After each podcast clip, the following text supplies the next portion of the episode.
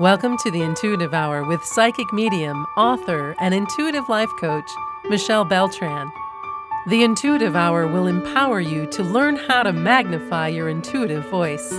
Listen in and expand your understanding of what it means to be psychic and how to awaken, amplify, and trust your inner voice. Hello, everyone, and welcome. This is the Intuitive Hour Awaken Your Inner Voice. I'm your host, Michelle Beltran, and we are here with another wonderful episode all about empaths, highly sensitive people, and clairsentience. I'm real happy you're here. This is an exciting episode I was very happy to put together, and it is inspired by an avid listener of the Intuitive Hour who wanted to know the difference between an empath and a clairsentient. All right, so let's begin.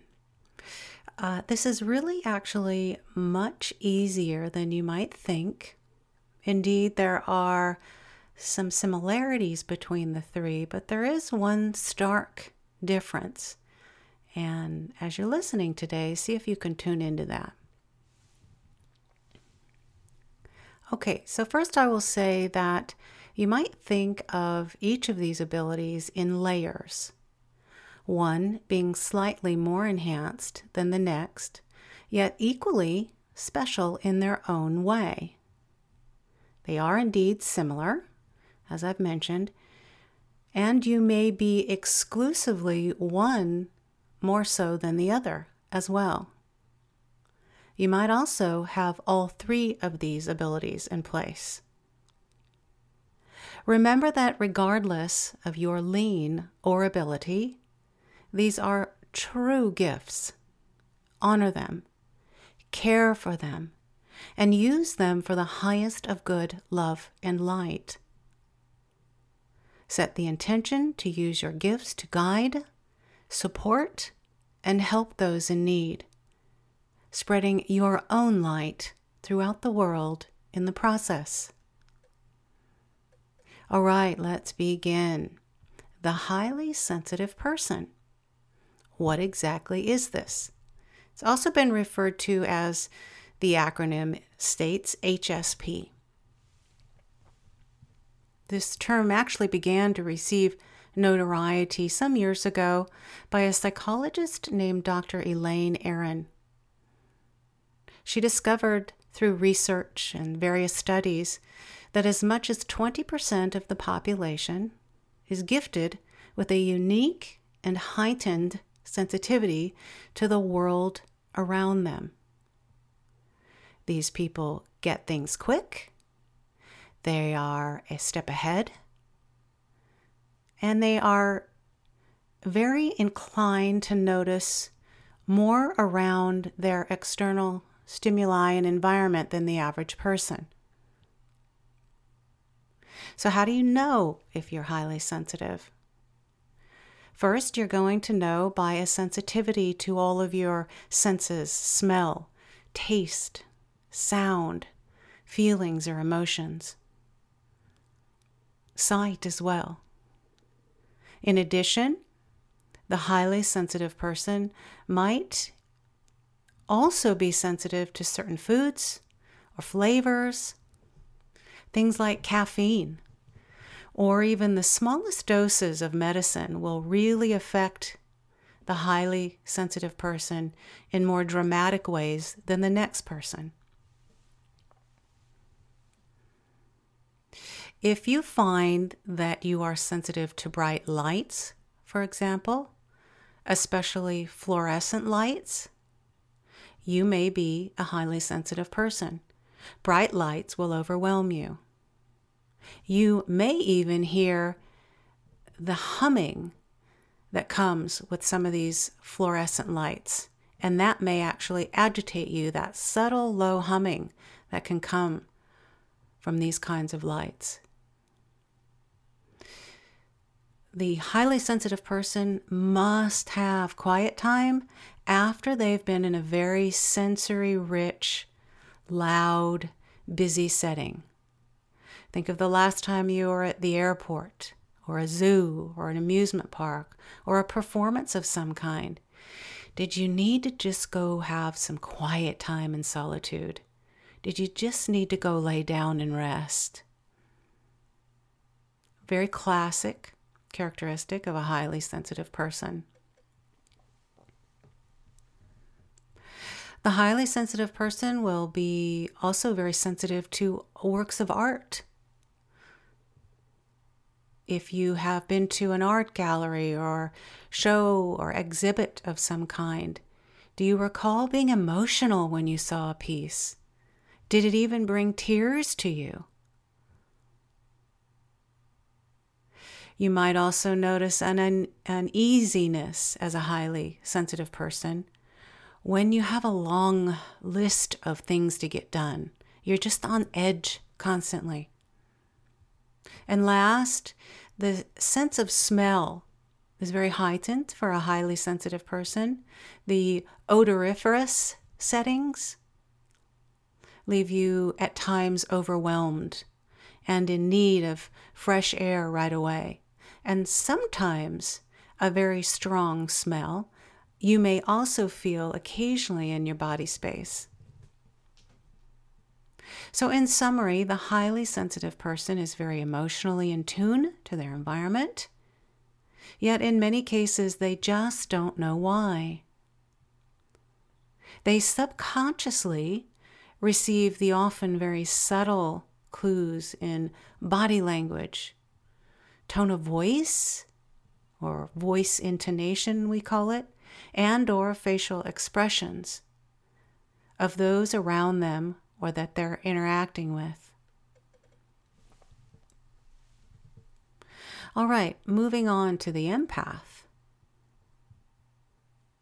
The empath can now, adding a layer onto this ability, feel the emotions of others around them, and this includes animal life.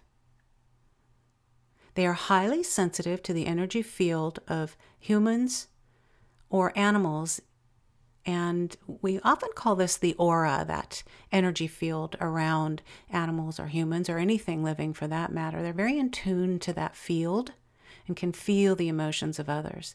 The difference here, though, again, as we add on this new layer, is that the empath will absorb the emotional energy of those around them, taking the emotions on as if they were their own.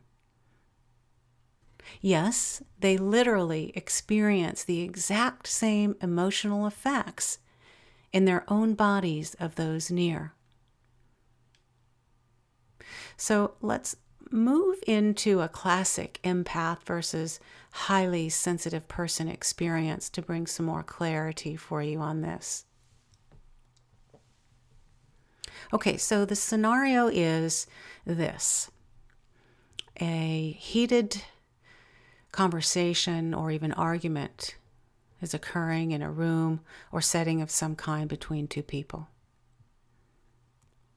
The highly sensitive person unaware of this tense, heated conversation, knocks on the door and enters the room, and the two inside do a splendid job of acting as though nothing happened.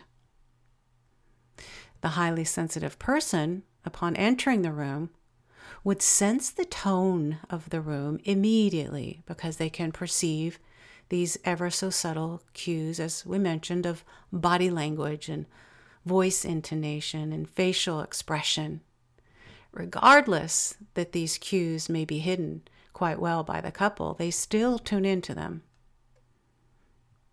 Now, though, the empath enters that same room, but they do so even hours later. Hours after the arguing had taken place, the two have left the room, and the empath will enter and still feel, and even absorb the emotional residual energy from the argument without any obvious physical evidence that it took place.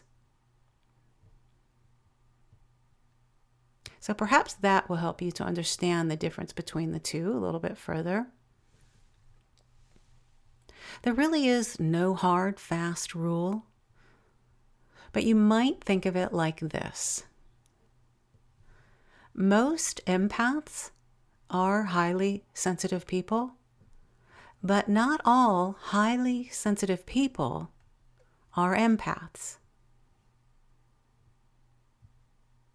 Okay, a few examples of empathic traits. The empath will have to turn off the television when they see violence or tragedy. It's too much. They can't watch it. Off the TV goes. The empath will literally feel the emotion of others when they are near them. They have a pain of heartache in their heart.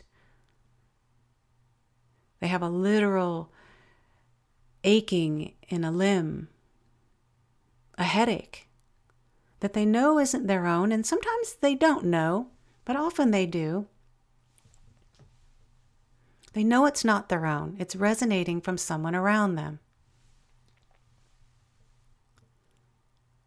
If you're an empath, you might find yourself rooting for the losing team or the underdog in a particular situation. You find yourself wanting to root for those who need support or appear to be on the losing end. Empaths are very creative, have extremely rich imaginations, and so will and so will also have very vivid dreams as a result. Do you notice bright colors, loud sounds, strong emotion in your dreams, particularly the last one as you wake? Very classic empathic trait. Also, an empath will have a very strong sense when someone is being dishonest with them. They are natural healers, often involved in the healing, medicinal, or therapeutic arts kinds of industries. These are just a few traits, some that may resonate with you. There are many, but very classic, more typical signs of the empath. Now, then, adding on yet another layer, we explore the clairsentient. Clairsentients are often highly sensitive people as well as empaths. Just like empaths, they can sense the emotional energy around them and take it on as their own. The clear feeling ability of the clairsentient expands a bit further, though, allowing them to make absolute sense of the information regarding that energy around them. And so here's what I mean by that. Clairsentients have a sixth sense or heightened sensory ability that takes them beyond mere physical or emotional sensation or knowing. Their ability allows them to add in a component of knowing, much like the clairvoyant receives knowing through visions or images. So, the clairsentient may have a physical sensation response to a person around them, such as a tingling in their hands, and know with absolute certainty this person needs a physical healing or is in need of some kind of healing. They may feel a throbbing in their throat or that throat chakra area and receive a direct knowing of this feeling what to do next, such as this person is sick with a cough, healed from c- cancer in that area recently, or perhaps it's a little more, more symbolic. And there is a need for this person to express and communicate more in life, set boundaries around their world and life and the people in it. Along with their heightened sensory awareness and ability to absorb the emotional energy of those around them, clairsentients also gain great knowing, symbolic, factual, or physical, from extrasensory perception that they can then use to guide someone.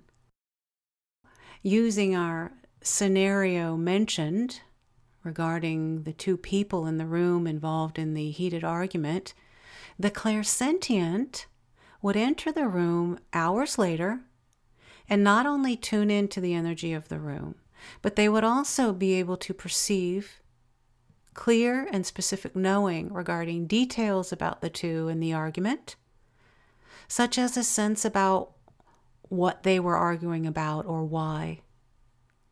They may also feel in their body the sensations one or the other was feeling during the tense interaction. A heart racing, sweating palm, sweaty palms, or a sense of grief. They may also get a sense through feelings of what's impending, such as a breakup or divorce. So, when we look at the clairsentience abilities and traits, they're quite unique. You know you're a clairsentient